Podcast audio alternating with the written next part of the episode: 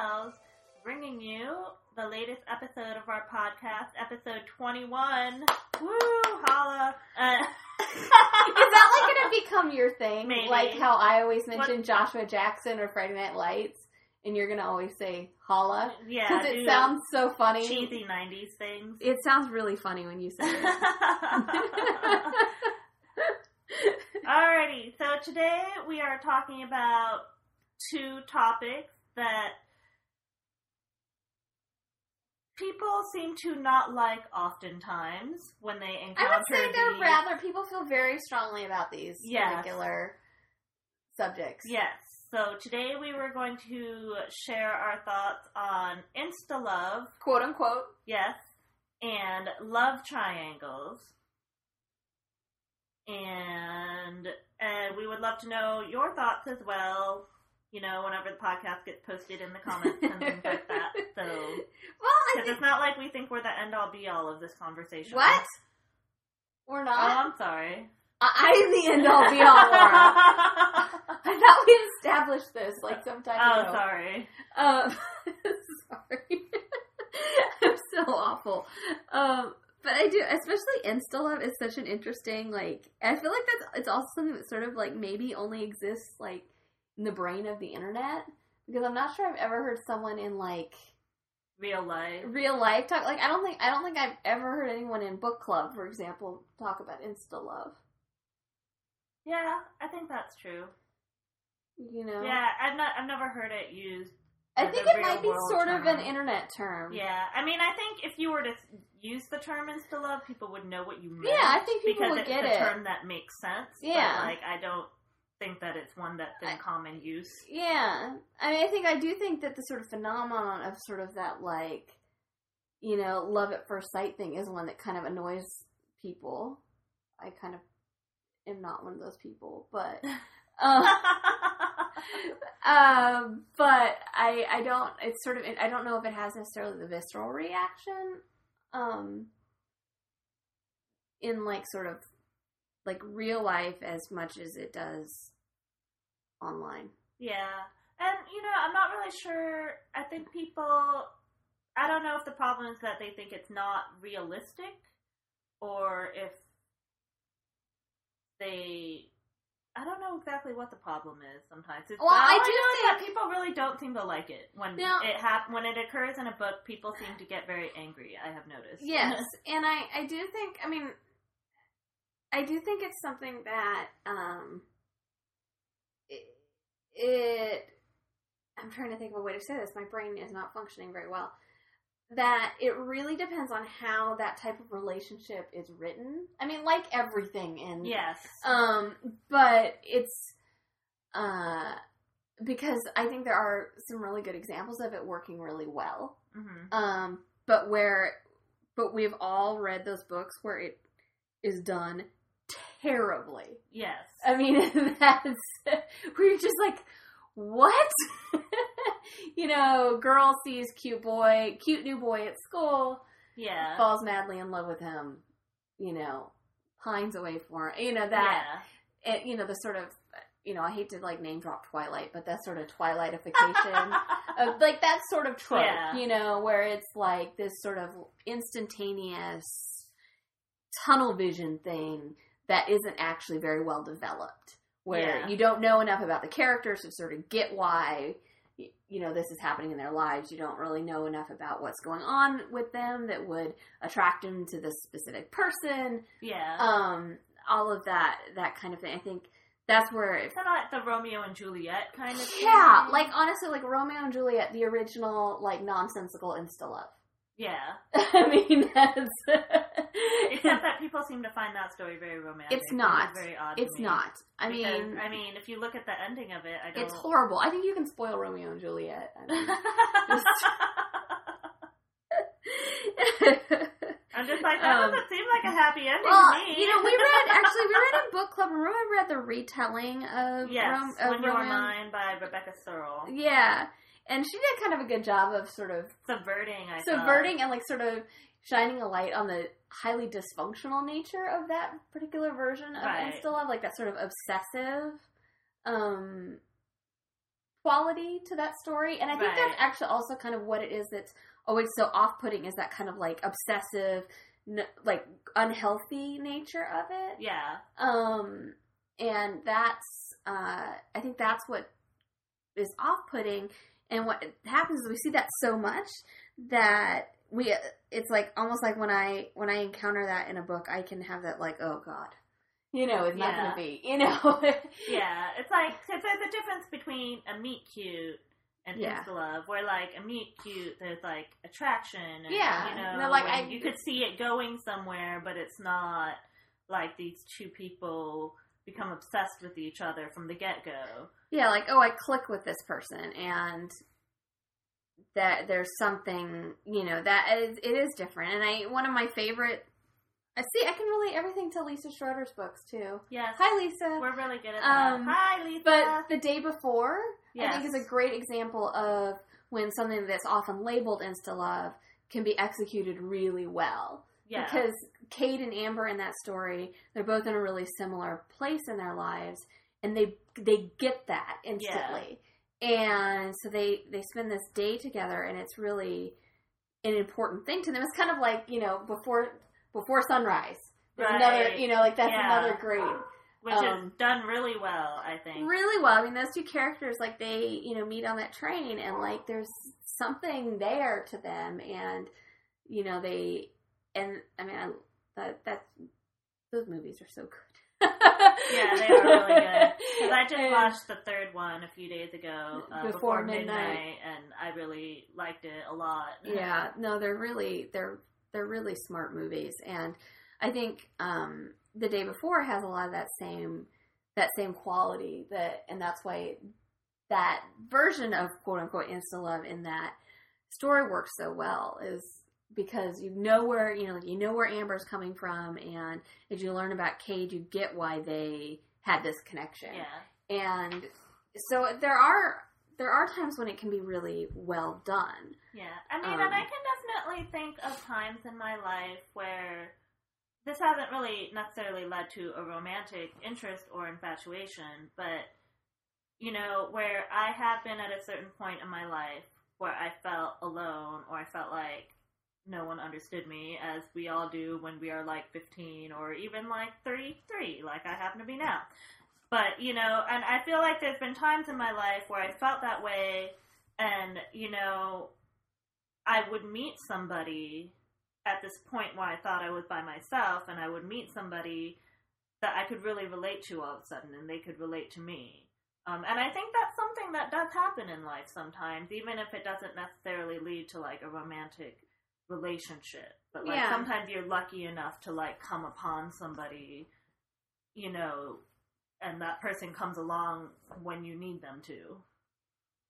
Yeah, no, I I agree, and I wish I had I had saved this particular tweet that um did you see Elizabeth Scott who was on our podcast a few episodes, Oh, episodes ago she was talking about talking that about recently, that yeah. and her own personal experience with meeting her husband and um she she just was and I'll see if I can sift through like stalk her Twitter feed and find, find what she said because she said it so well about you know how sometimes you you just know and you know that's something that and how I think she said something about how love at first sight really does happen it sometimes. yeah it, it it's like it was a real thing for her that happened. yeah and she and and she she spoke about how well she didn't speak she tweeted about how um it was uh you know when we basically when we bag on that type of relationship Yeah, you're like bagging on people for whom that's happened.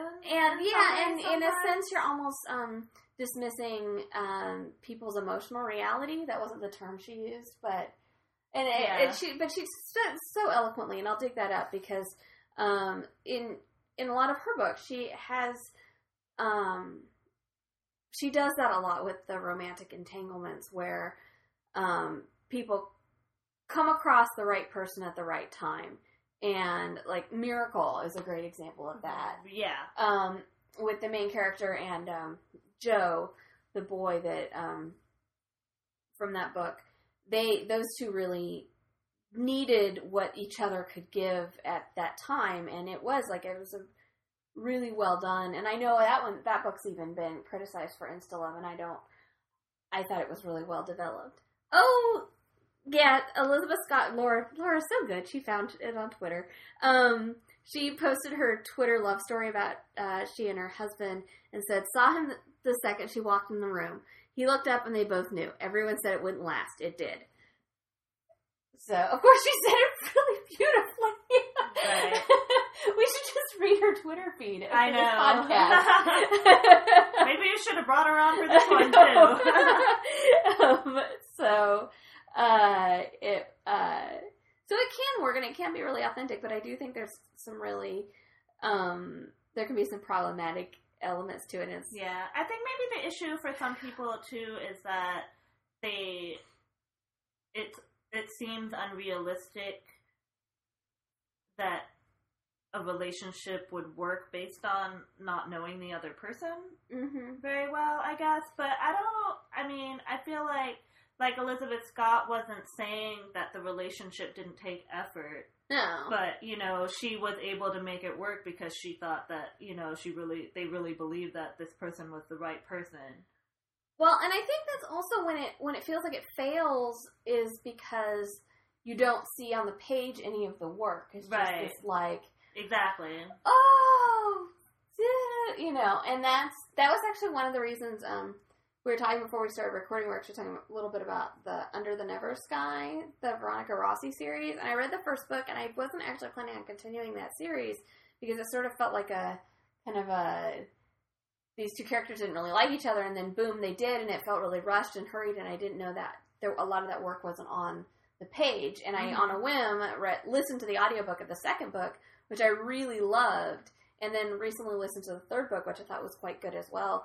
And in those books, we see a lot of that the work that happens after Yeah. um, in those two characters' relationship, and I was so it's sort of interesting also, like because that's a you know a series long story.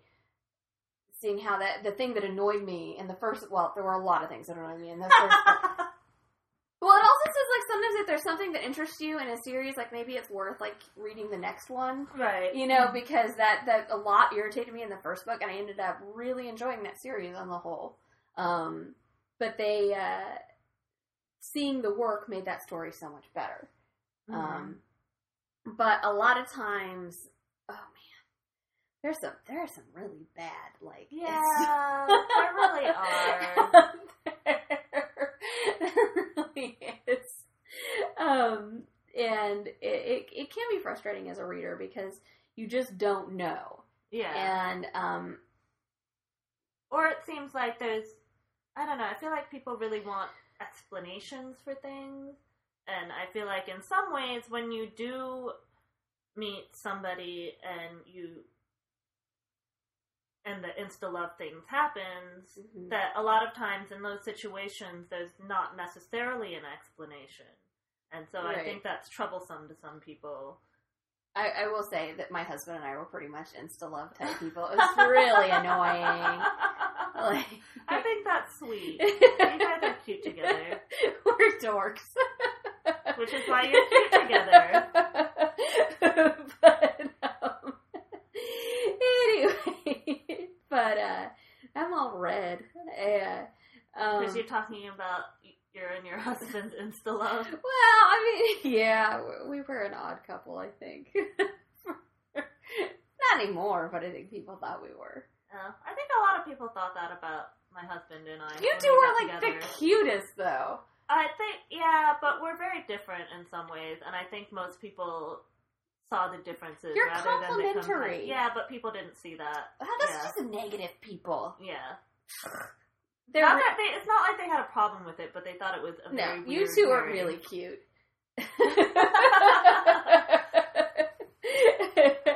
um, I'm not going to argue about that.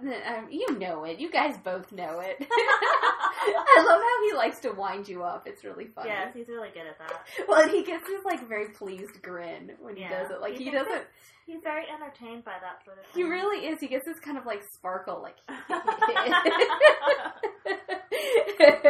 so, excuse me, now I'm gonna cough up a lung. Um, Uh, anyway, uh, I was just I I recently listened to again. I've been listening to a lot of audiobooks. Mm-hmm. Um, but I recently listened to Ketchup Clouds by Annabel Pitcher. Oh, Which okay. is I've only read one of her books. She also she only wrote She one. of- She wrote My she wrote Sister Lives on the Mountain. Yeah, I read that one. And man, well, I mean, I have a lot of thoughts on that book. Like, she's such a good writer and not a great storyteller.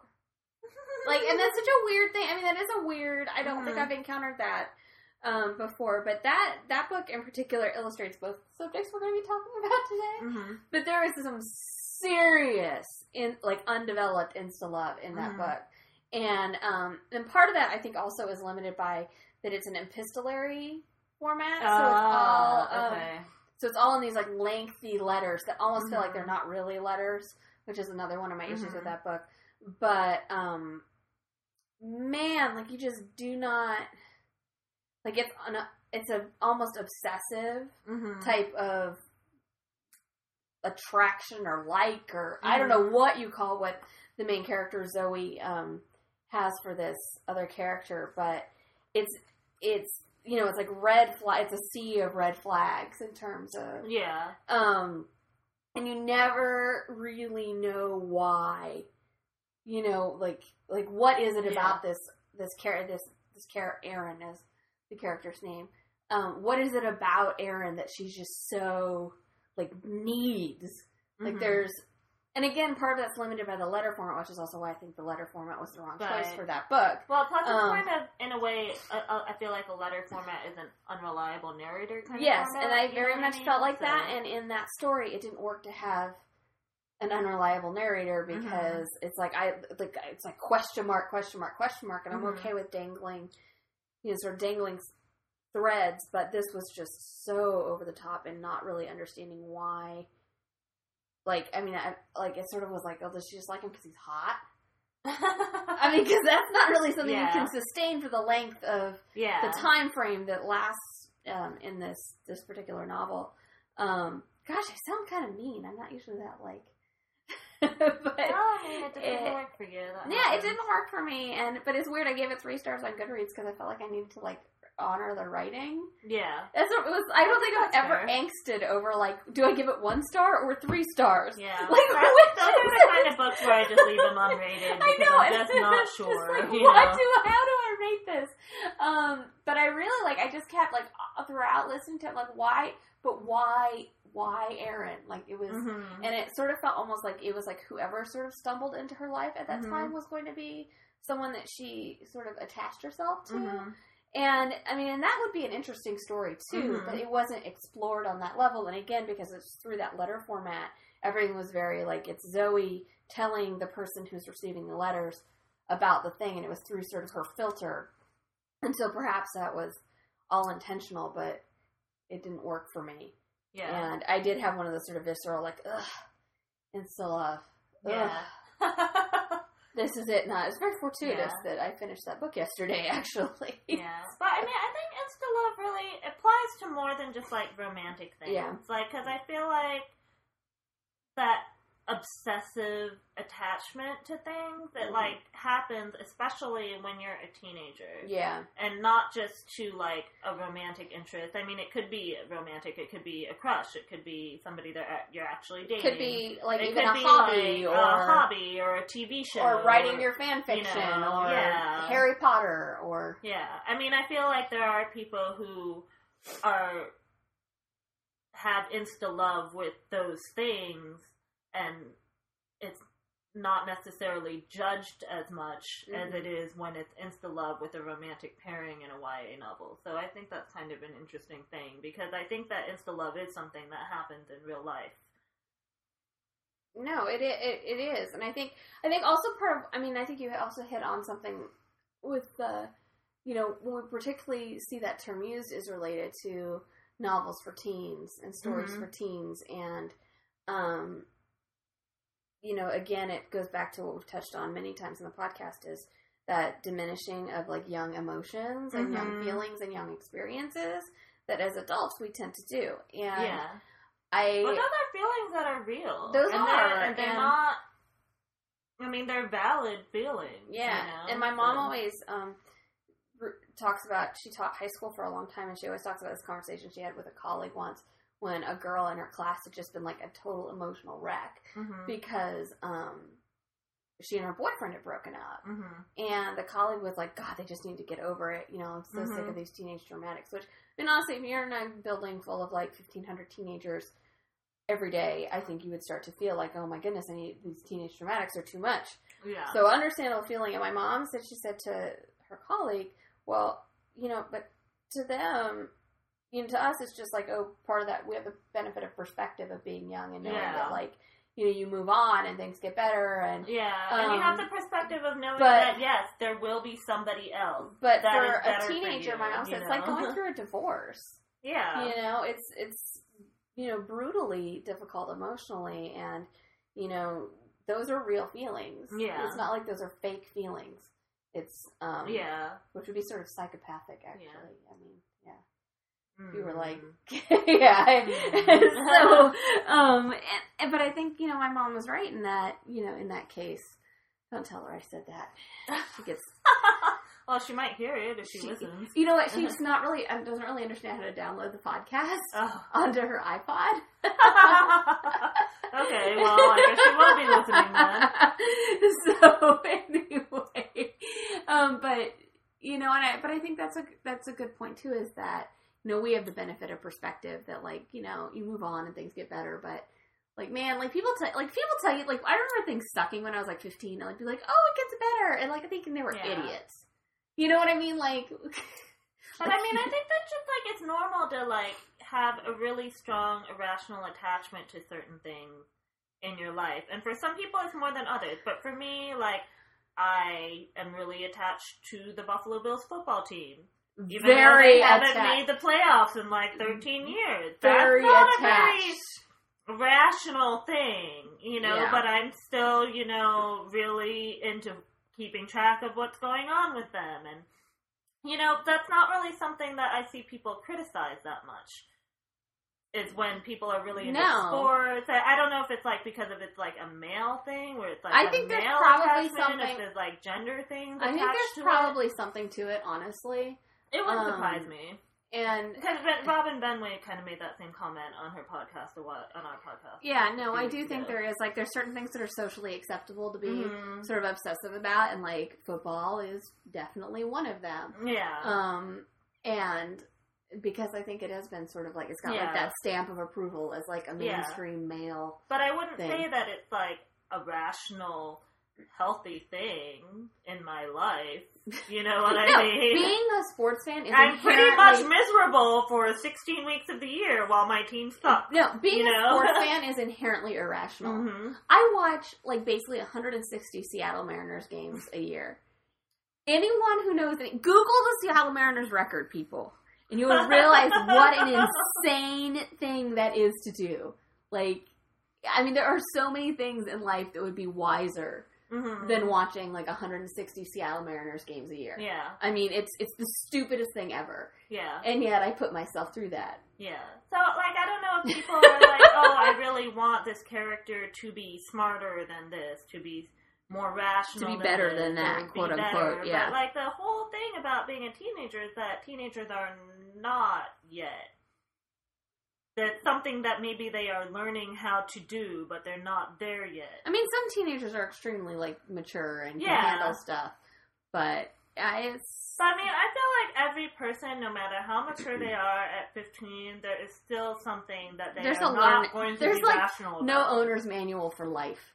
Yeah, but there's always going to be something that triggers irrationality in somebody. There's just no way you can go through life like Yeah, I mean, totally like, rational. No, I mean like you could be like a hardcore One Direction fan, or which is totally you know, fine. which is totally fine. I mean, or I don't know what are is One Direction still the thing the kids are yeah, listening to? there's okay. a girl actually. There's I don't know how old she is. I think she's probably like twelve, maybe 13 Mm-hmm. But I see her at the ice skating rink all the time. She's really sweet. I think her name is Wendy. Not sure. Anyways, I was talking to her one day because I'm just like, oh, I see you here like all the Mhm. time, and she's like, yeah, I have two obsessions: One Direction and figure skating. That's so funny. And you know, and she was like, kind of, I was just like, like- she owns it. and I like think kind that's of awesome. cool. Like that's like know? an impressive level of confidence for yeah, someone and like that age to awareness. say just to like, whatever. I love One Direction. yeah to be like Yeah. twelve and like say to an adult like I'm gonna two things: ice skating and One Direction. Deal with it. Yeah, and it, you know, I think it's also interesting too because adults, I feel like, are always wanting their kids to learn how to focus on something, but they want them to focus on certain things. You know what I mean? Like if Mhm.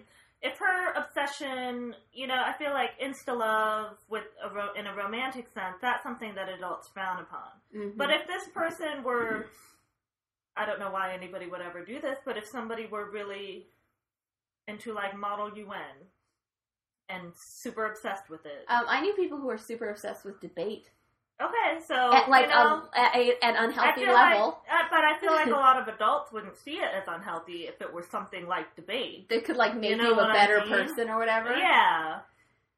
Whereas the person. learning how to like navigate a relationship that at first is perhaps really irrational is not a good thing. Yeah. Well, and I think it's also. I mean, there's, there's so much. There's so much to untangle with the way we respond to that stuff. I mean, there really is. You know. Um. But I mean, like, I feel like I still get like attached to things in an unhealthy way. Like when I first started, when I first joined Tumblr, I was on Tumblr like twenty four Oh, you were on know? Tumblr a lot. I was on Tumblr, like I was like. I forgot about that. searching for, you know, I would just like I would like go looking for all the John Cusack blogs, looking for like things that. from Say Anything and High Fidelity, and I was super obsessive about it. You know, I'm super obsessive about Friday Night Lights. yeah, I mean, I know episode names. Like, I can rattle them off. Like, remember in, yeah. you know, I was like, oh my god, I love you, Tumblr. I love you so much. You know what I mean? And I still do love Tumblr, but I've kind of backed away from it. yeah, your that, like- relationship is matured. yeah. And that's you know, and that's something that can happen too, you know. And I think a lot of times with Insta love, you see the initial attraction and the initial obsession, and you kind of see like the honeymoon phase a lot of Mhm. times. And you know, so I, I don't know if people feel like they want to see not just that or go beyond that. I'm not really sure Yeah. what people are looking for So, when they hate Insta love so much. related to the insta love phenomenon, because these things often also happen hand in Mhm. hand, is the love triangle, mm-hmm. which is always, which is so fascinating. It's really fascinating People to get me. really well, angry about it's love not triangles. only it's not only interesting like the way people get angry at it, but also how sometimes things get labeled as like love triangles. Mhm. That I'm like, hold on, like the Raven Boys series gets labeled as like a love triangle, Oh no, I don't agree. and with that. I don't agree with that at all. Um, by Maggie Stiefvater, and um, oh, there's some others as well that I've seen labeled as um, oh, like Suzanne Young's um, the program series, the program and the treatment. Oh, Um, that one has Hmm. been labeled as a love triangle quite a bit as well. It's also been labeled as dystopian, and it's not dystopian. So there's Yeah. a lot of stuff with that particular duet But of that's a really good series. It is a really, I mean, it's a really good good duology. So, It, it really is. It's really. and I'm so glad it's a duology and not It's actually else. perfect as a two book yeah, series too. It's it's always nice when like the number of books in a series actually makes sense for the series, like yeah. because it's so good as a two as a two book hmm um story and um there's some others as well that i'm not able to rattle off um off the top of my head but um you know i actually am of the i am of the philosophy i don't think hunger games is a love triangle and I don't particularly think it is Uh, either. but man any article you read about the hunger games and it's that quote unquote love triangle of Peeta, Gale, and Katniss is always mentioned, and um, I see that as it, it just it doesn't work as a traditional love triangle for me. No, because I Um, mean, first of all, it just the romance is just not. Well, it's not a huge part of that story. Yeah, I mean that's the thing also with that particular series. It's not. I mean it's obviously present, sort of, but there's so much like about family and Mhm. politics and it's such a relatively minor part of that story even though i think i think the movie marketing has definitely like amped up the way that perception Mhm. and i think the sort of um the twilight paradigm of the team x or the team yeah. y Well, and plus, Um, like you, you do know that Katniss is going to end up with one or the other, and you don't know which one. But I don't necessarily think that makes it a triangle. No, I think it makes it sort of it's two, sort of two possible paths. Yeah. and that's why it, it, it to me it just doesn't have that like it never feels like she's choosing between two boys Mm-hmm. so much as she's trying to get to an endpoint that Mhm. works for her and um, partly because that choice making doesn't really happen on the page in Yeah. a significant way too i think that makes um, And in some ways, I think that choice is in some ways taken away from her. it is taken away from her So um, which also is why I mean that's the last book in particular. There's so many reasons why it's sad, but it's really um, a, you know such a sort of sad series in a lot of ways. But um, but I do feel like def- like there's. It, but then there are like you know I really love the Vampire Diaries the TV show. right. I've never read the books. Um, don't plan on it. But I mean, that is definitely a love triangle in that Mhm. series. I mean, there's Damon and there's Stefan, and like you know, Elena's in the middle, and it is like a tr- very traditional you know love triangle. But I love that love. Like I love it. Like it's so mm-hmm. it's you know, and it it's just it works for me, and it's like the drama of it is so it's sort of why love triangles sell. I mean, because it really Yeah. and the two guys represent like these sort of two Like the conflict really works. the conflict really Yeah. works. Like it really does. Like Stefan is like the safe choice who will always treat Elena really well and Mhm. you know is stable and Damon is like the risky choice and he's got lots of issues with like Mhm. killing people and stuff and you know he does this really horrible he does these really horrible things in the first season i mean really horrible things and um you know i mean on paper i should hate that character but like i love how he challenges her and like makes her sort of a more interesting character by the way Mhm. he challenges her and so it's and it's like well and then it's like well okay i kind of like the the like sort of on paper bad choice a lot more because it makes for a more interesting story Right. um, and it's sort of that symbolic love triangle thing that's really. Someone wrote an amazing treatise on like the beauty of the Vampire Diaries love triangle Ah. that I will dig up and post because it's it's spectacular. Like I'm I'm jealous I didn't write this thing honestly, um, and like no one should ever write about that love triangle again because this person this is such an awesome. perfection. It is. It's perfection. It's it's just so spectacular.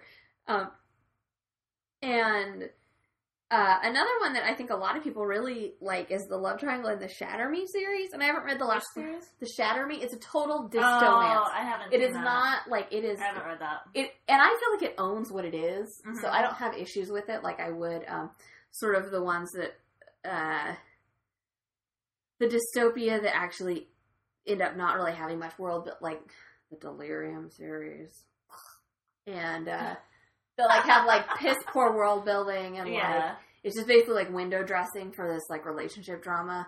Um, but I actually like appreciate that the Shatter Me series, sort of by uh, Tahereh Mafi, um, that it owns what it is. Like it is a dystopian romance. Like that's what it is. Yeah. And um, I haven't read the last book, but the but it has very much a um, and I have my suspicions what ha- was what happens. So I probably I'm a little what I suspect. I'm concerned about what's going to happen with the way this one character goes. Anyway, but um, that again has sort of an interesting that kind of good ch- like safe choice, risky choice, that kind of Yeah. thing that actually more than anything inform the character the main character's narration and who she Right. becomes and all of that kind of symbolic stuff. Um, you know.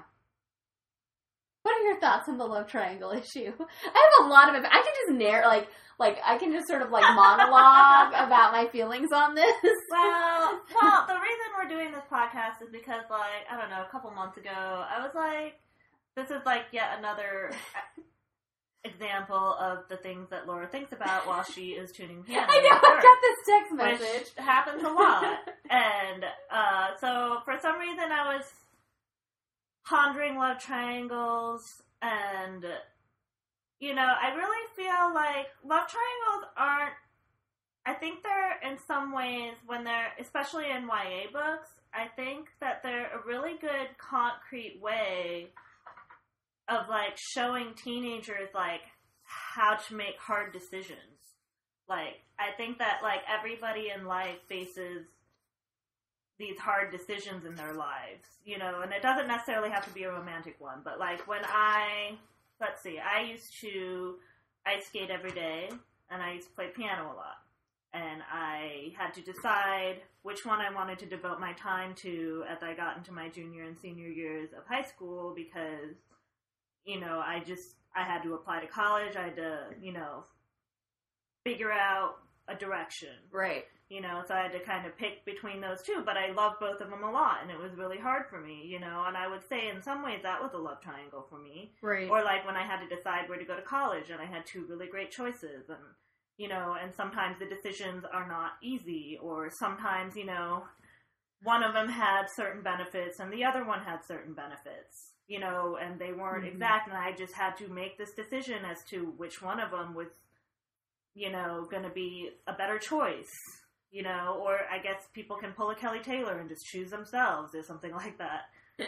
That's a Beverly Hills 90210 reference. And I just realized a lot out of there. people will not get that reference, and that makes me very sad. I know. I mean, it's gonna make me feel super old. But Kelly Uh. Taylor, you know. I know. I really that is but if you do get that reference, that makes me really super happy. yeah. And Um, we're not talking about 90210, the new class or whatever it's called. No, It's no, like we're talking the original, original where like they had like thirty year olds playing fourteen year olds. Oh, that you was know. so bad. I know, but it was awesome too. Come on. um, I think one of the other things um, with the things, especially with stories that get labeled as love triangles, that I often feel aren't love triangles, yeah. is when, uh, and it's always the female narrator, um, has like they have one interest, one love interest at the beginning, and then things happen in their life, and maybe they have a different one, right. and Which is totally something that that, can be such life. an interesting. Also, it can be such a great storytelling device because yeah. it can show um, character growth. And like I, I am a huge fan of Gabrielle Zevin's um, Birthright series, which is Yeah. all these things I've done uh, because it is my blood and love in the age of chocolate. That's not quite the last one's title isn't quite right. Um, but I love that series and I think it's really intelligent and different and um, just really it's one of those that I can't I haven't I, I it's one I'll reread, which I'm not a big rereader. And um, in that series, the way her relationships, because also it takes place over a fair amount of time. Like I think it, it starts when she's like 16 or 17, and it ends and she's in her 20s. hmm And um, the way her sort of entanglements sort of ebb and flow.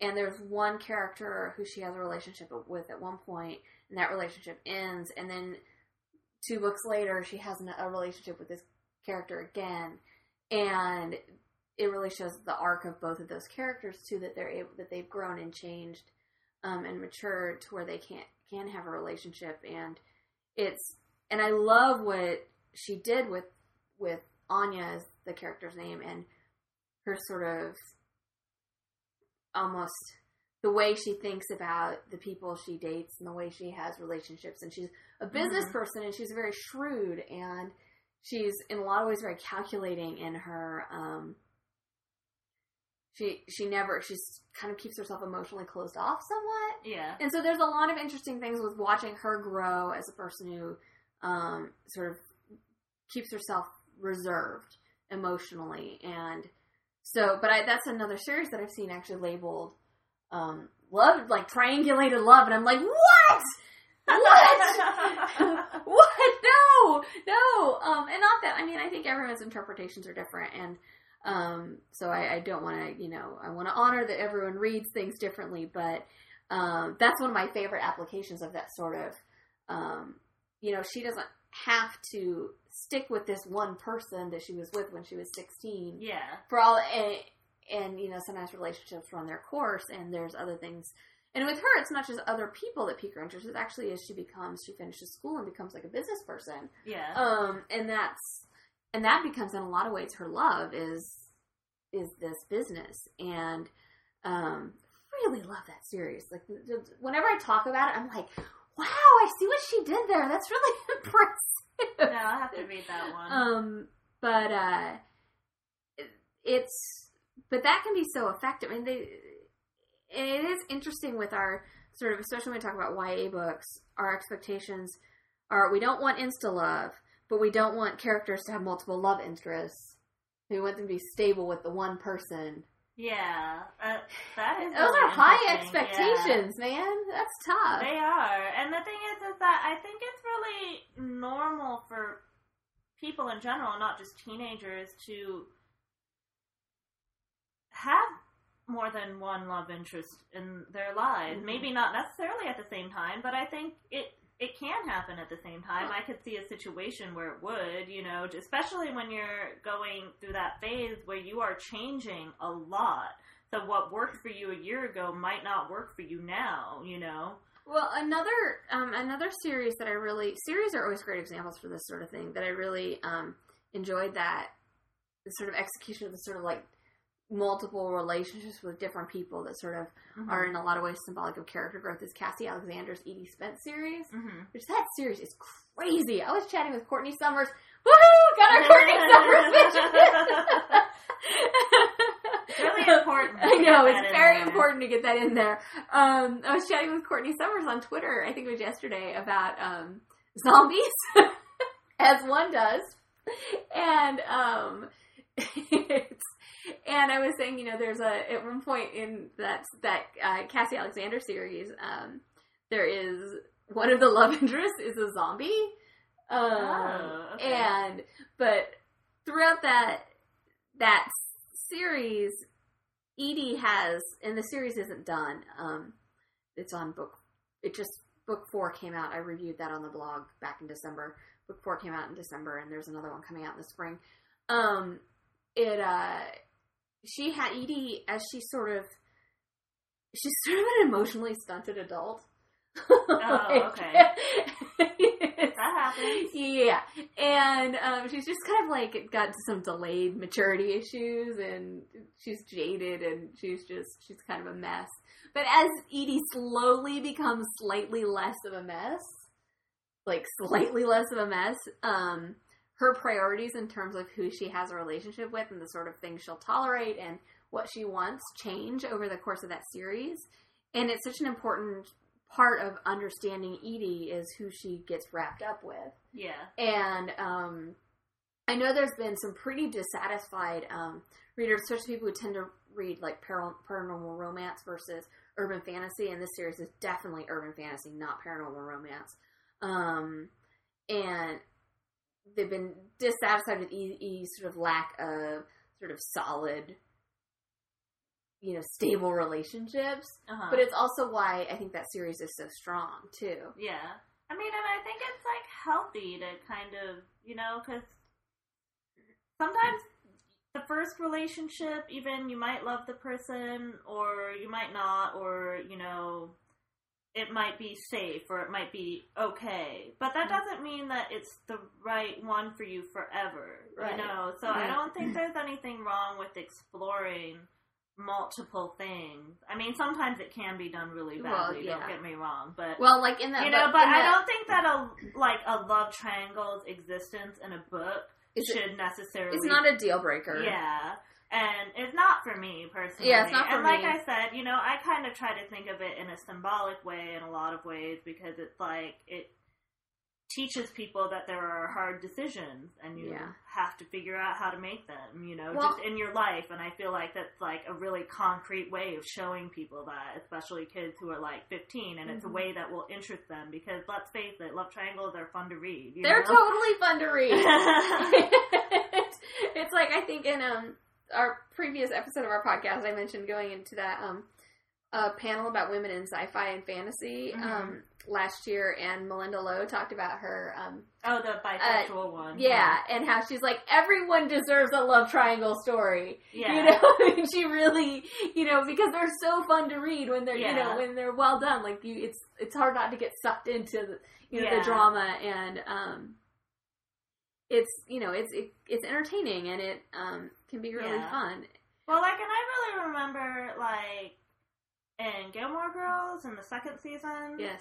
Um, you know, I really hated what happened to Dean. After after the second season, I got really Ugh. upset because they really changed him in a They- way that was really unnecessary. They to like character assassinated him. Yeah, It they was pretty much horrible. did. But the thing is, I feel like it made sense because, like, he was a really good boyfriend. He was sweet. He was nice in the first He was really he kind. adored Rory. Yeah. And you could see, I mean, he was tall and handsome, and you could totally see why Rory, you know, really had strong feelings for him Yeah. as well, you know. But then, but he wasn't, he also didn't stimulate her in certain ways that interested her, the way that Jess did, like Yeah. intellectually and things like that. So, and I think that's totally fair. I think it's Mhm. totally fair that she would feel maybe that it would she was that she would be interested in Yeah. somebody else because they interested her in this other way that was also really important and meaningful to her, you know?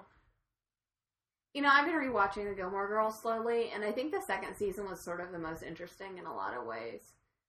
Yeah, you know, and I really kind of wish that they hadn't wanted Jess to have its own series because I think that, like, he was kind of he was an more interesting character than I'd character, remembered. and I think that, like, having him and Rory really working on a relationship long term because their relationship really wasn't that long. No, it was really I really remembered quite it. short. I remembered it being longer. Yeah, and, it, it, was really wasn't at yeah. all. And I feel like if they had had been given that opportunity to have a longer relationship, I feel like there could have been really interesting things in that. Series. Yeah, especially as she went off to school and all of that kind of stuff. Because after that, her, ugh, yeah, I was not really in favor of her romantic decisions. they were terrible. Yeah, They were just terrible. yeah. Um, they were just so you know, and I feel like when um, I talk to people about like Rory and her like romances, that you have to be really specific about which one. Because I'm just I'm very specific, where I'm just like I am teen season one Dean, but Yeah. not anything, Not anything you know after what I that. mean?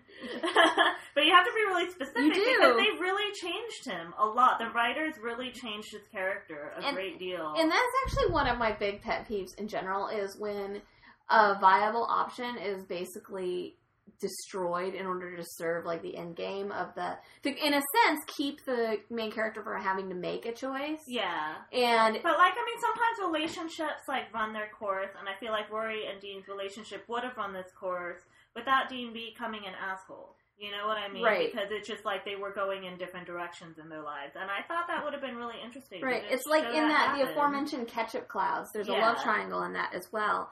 And um insta love and a love Yes. triangle. and the writing is so pretty though. Um but the the one one corner of the triangle is a pretty appealing character and in the like second to last chapter his he's just wrecked as a character to enable her to be with this other character Yeah. and it's just it's like and it's sort of the things that he does comes out of left field in such a big way that Mhm. it's not it's not even really what I would have what I knew of his character. It didn't even make sense. And it's kind of the way it felt like with Dean. Like they turned Mhm. Dean into an asshole, and he was a nice guy. Yeah. And I don't. It, it- they didn't need to. They could, the conflict didn't have to be so big that they. yeah. I guess they needed to alleviate Rory's guilt.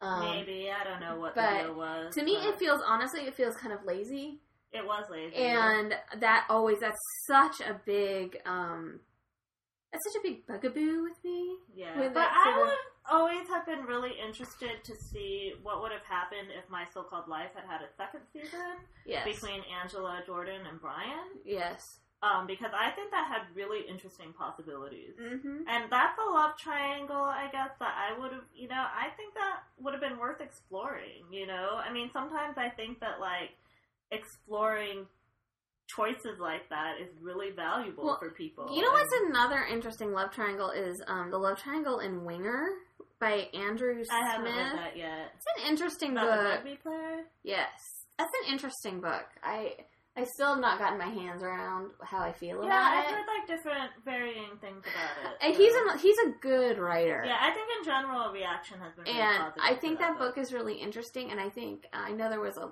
lot of kerfuffle and because someone called it like it was you know compared it to John Green and yeah. all that. Um, but I do think like it, it's the a horror. The I, horror. I know. I do think that um, that book in particular, it, you know, for people who like like looking for Alaska, Yeah. would probably really like that book because it's got sort of there's a quality to it, and I, I don't can't put my finger on what that quality is. yeah.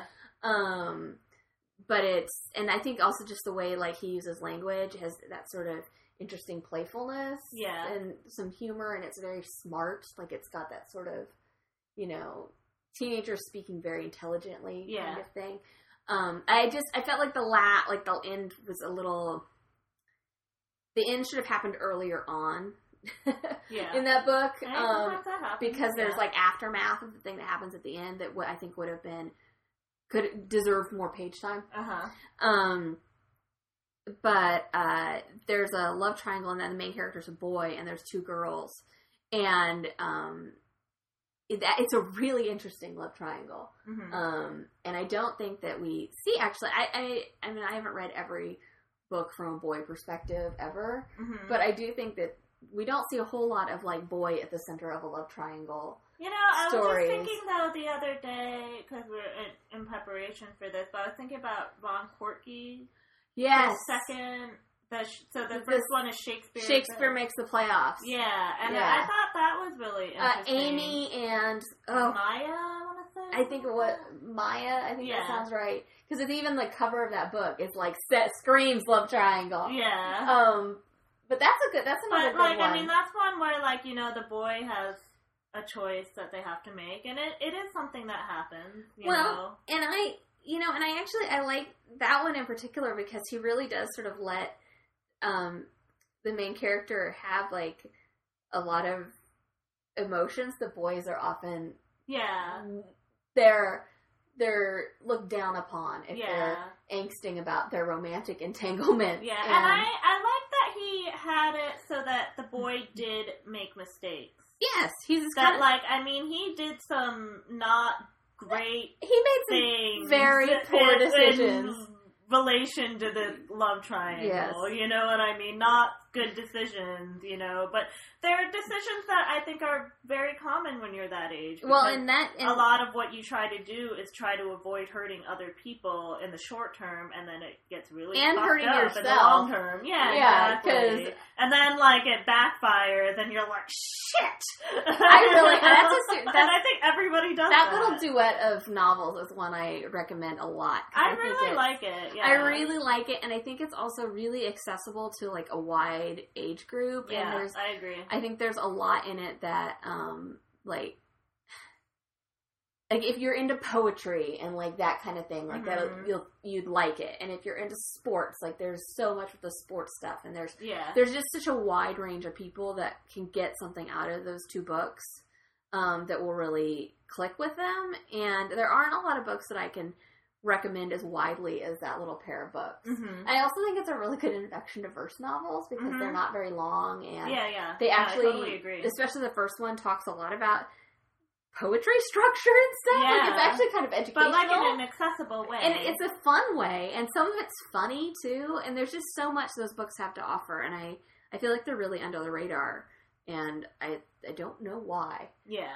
Um, but uh, yeah, Yeah, but I don't remember ever getting angry that there were multiple love interests in that. no, and I think that's also like it's one of those where it's, it's developed really well, and yeah. it's um, and it's very true to life, and Mhm. um, the you know he goes in interesting directions with the choices and the emotional stuff. Yeah. Um, like I'm not really sure if people think that there should be one person early on, but don't I, mean there certainly wasn't for me, you know what I mean? Like it took a while before I was really able to figure out like what I was what my tolerance would be in a relationship and what Mhm. I wanted out of it and that sort of thing. And you know, you reach a point where, you know, maybe one person is the one that will right. fit all of those things, but up until you get to that point, there could be a couple people where they're like, ah, they have this really great quality, but not this one. But we'll we'll try it. You know, it could work. Yeah. You know, you could make it work. You know, and it's not like my husband is perfect. I mean, I love my husband. I think he's fabulous. But he does the dishes and stuff. Yeah, he does. Yeah, do don't- don't mess He that doesn't up. listen to the podcast. I know my husband doesn't listen to the podcast either. Whatever. And my husband listens to a lot of podcasts. Yeah, but like at the end of the day, it's not you know, and it's not to say that a relationship doesn't take effort, you know, No, and it's that life. it doesn't take work, you know. Yeah. But like you know, I was able to find somebody that you know. I was able to figure out what most of my criteria were by Mhm. like you know going through different things in my life, you know, and then I found somebody that met most of them, and I was able to make it work with him. So You know, this is slightly off topic, but a really interesting book um, that kind of explores the idea of like what will you tolerate and what are you know what do you want out of another person is um, Sarra Manning's "You Don't Have to Say You Love Me" oh, because okay. the whole book is basically about a what she calls a pancake relationship, which is like basically like a uh, these two characters. One, I haven't heard that term before. yes, it's made up from that book um, which what I thought was so clever. The idea is that like when you make pancakes, like you know how the first pancake is like kind of a mess, like it's always like a little overcooked or a little yeah, undercooked. yeah, yeah, and, yeah. Um, but you know, you make that first pancake and then you kind of toss that one. You know, you taste it, see how it is, toss it. You sort of figure out: do I need to adjust the temperature? Do I need to like add more liquid? You know, Yeah, that yeah, sort of. yeah. It's this whole metaphor about pancakes, and that makes um, sense though. I know it's a really good metaphor, but it's about this so-called pancake relationship. And one of the characters, he's never really like but you fight, you figure out how to way to make a pancake that works, and That then works. you might actually be able to figure out like tweak things to, make, it- better pancakes. Yeah, Right. Isn't it a good metaphor? yeah, it is a really. so the whole book, I mean, it's a long book. It's like 600 pages. is is about this pancake relationship, and Mm-hmm. um, this the main character sort of figuring out what she'll, um, you know, what she wants and what she'll tolerate and all that. And Mhm. um, there's no love. Well, there actually kind of is a little bit of a love triangle, but not really. Mhm. Um, it's sort of like a love triangle in her head, and um, which is also sort of another interesting.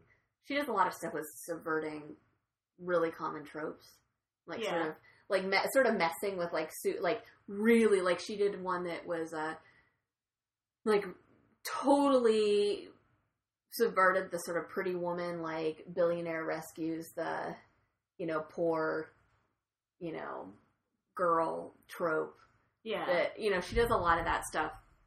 Um, I don't know if she has a love triangle one.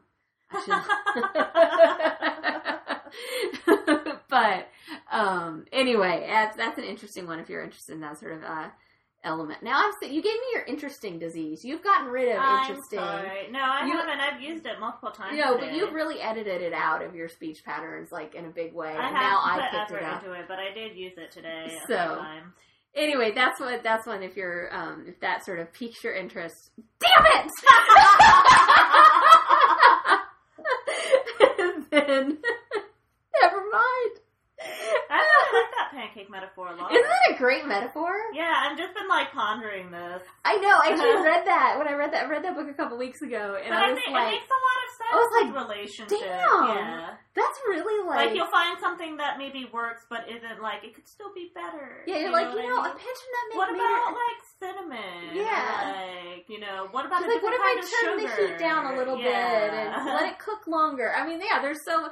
I was, But like you know, those kind of things take effort, as like Yeah. relationships do. Yeah, so. as does cooking pancakes. I have to say, I make top notch pancakes. My first pancake is usually actually pretty good. Oh, I nice. am pretty proud of my pancake skills. I haven't made pancakes in ages, though. That when we had our snowstorm, you know, um, we had a box. We did, sort of ran out of food, and we had a box of pancake mix, so we Oh. had quite a bit. Of, we ate a lot of pancakes oh, okay. during that. We live right by a Safeway, so it's really convenient. well, we and, do like, too, but yeah. it was like really icy those last couple days. Yeah, I mean, it's not like I went to Safeway. Eric did it. yeah. Actually, when we when we got when we were down to like not having much food, Josh did make his way over to the Safeway. yeah. Anyway, pancakes metaphor for life. Thank you, Sarra Manning. so anyway, we should be wrapping up. Laura, do you have any final thoughts on love triangles, or is it? Oh my goodness! I'm interrupting myself. What? How have I not mentioned Dawson's Creek? You know, I'm really surprised that that hasn't come up What yet. is wrong with me? I was gonna bring up Party of Five too. I forgot about that. Oh yeah, I forgot about that. Um, it's so funny because I when it was they were running, like I loved Party of Five so much. Like and like Dawson's Creek was like my secret shame. Yeah. And now it's like my affection. It's like they flip flopped because Yeah. I'm like Dawson's Creek is definitely the one I'm more like. Like I'm more down with Dawson's Creek because well I also rewatched it last year and that was pretty fun. Um, but anyway, I think that is one of my sort of favorite um favorite love triangles. Yeah. I though the thing that boggles my mind is that they didn't know until the, they wrote the season finale. Like they were still tweaking it, like right up until Yeah. they filmed it, which who Joey was going to choose. I just can't get my head around that. Like that's just crazy. That's crazy. It was always obvious. well, to you, I guess. Yeah. Well, I mean, I know like Joey and Dawson were like these best friends who were supposed to be soulmates, and you know, all you know, all of that. But like, man, like Pacey bought Joey a wall. You're looking at me like okay. he bought her a wall and let her let her shave off that yucky goatee. I mean, come on. Yeah, I always remember. I think it was. I don't remember if it was the second or third season of Party Five, but Julia kind of goes through like a She does, triangle. actually. and I I actually remember thinking it was really well done. Like I don't remember being really angry, and I, you know, I thought it was a valid but difficult choice that she had to make. I don't really like agree with the fact that she a- did actually like actively cheat on her boyfriend Yeah, that was pretty necessarily, but like, um. We're not saying multiple in- love interests make it No, okay to cheat. well, That's not and that what we're was- saying here, guys. That was actually also my issue with Ketchup Clouds was Yeah. that the main character does cheat on her boyfriend Yeah. and with someone again, who's that's really that inappropriate. And I didn't mind that it happened, but what I meant, minded was that she basically suffered few consequences. yeah, I mean, even though there are consequences that are suffered, they're not necessarily suffered by her. And that really, I mean, I guess sometimes people make bad decisions and they don't suffer consequences, but yeah, um, that particular one, I think that she would have. Yeah. And um, she didn't to the extent I felt like would have been realistic. Man, I'm beaten up on that poor book. really beautifully written, though. Anyway, um, I wonder how Party of Five holds up. I know. They have it on Amazon Prime, so I was gonna check I it out. know. I remember. I mean, because there were certain things that I thought they did really well with, you know, just the way the family had to come together after the parents died, and I remember them doing some really spectacular things with that. with that, yeah. And I and I I kind of have recollections of the first two or three seasons being a lot better than the final season. yeah, no, that's And I remember it That's really true. I think the first three seasons were the strongest. Remember when Bailey became an alcoholic and they had the intervention? Yeah. Yeah, that was bad. That was that was like at that point it just was like downhill, Yeah. like rapidly. So um, I don't remember. Was that like season four maybe? Uh, I think it was like season four or five, yeah. Yeah. But I remember the first three seasons being really strong, you know, because the family was having to deal with so much. Yeah, the sibling dynamics. together after this tragedy had happened to them, you know, and The- figure out how to make it Yeah, work. the sim- the sibling dynamics were really well done. Really well done. And, I thought they were very accurate. And wasn't our pal Ray Ray's um uh favorite fake girlfriend um in that show? Uh Lacey Oh yeah, yeah, Chambers? yeah, yeah. Sh- Chabert, yeah. Yeah, I don't yeah, I saw her. The, when I first saw her, she was on Star Search when she was like five years old. Does anybody else remember Star Search? I remember Star Search. Yeah, I used to watch that show like every Saturday. it was like super American into it. And Idol before American Idol. a lot of people. A lot of Star really Search. famous people were on Star Search. Yeah, but like she she was on Star Search when she was like five, and she was adorable, and she was a really good singer. So, yeah. Anyway, all right, we should be wrapping up because, well, Yeah, I think we're I have to- obviously not talking about Yeah. love triangles. and I have to go to a meeting. so- so- Oh right, right. so anyway, thanks everybody for listening, and we will talk at you again soon. Bye Bye.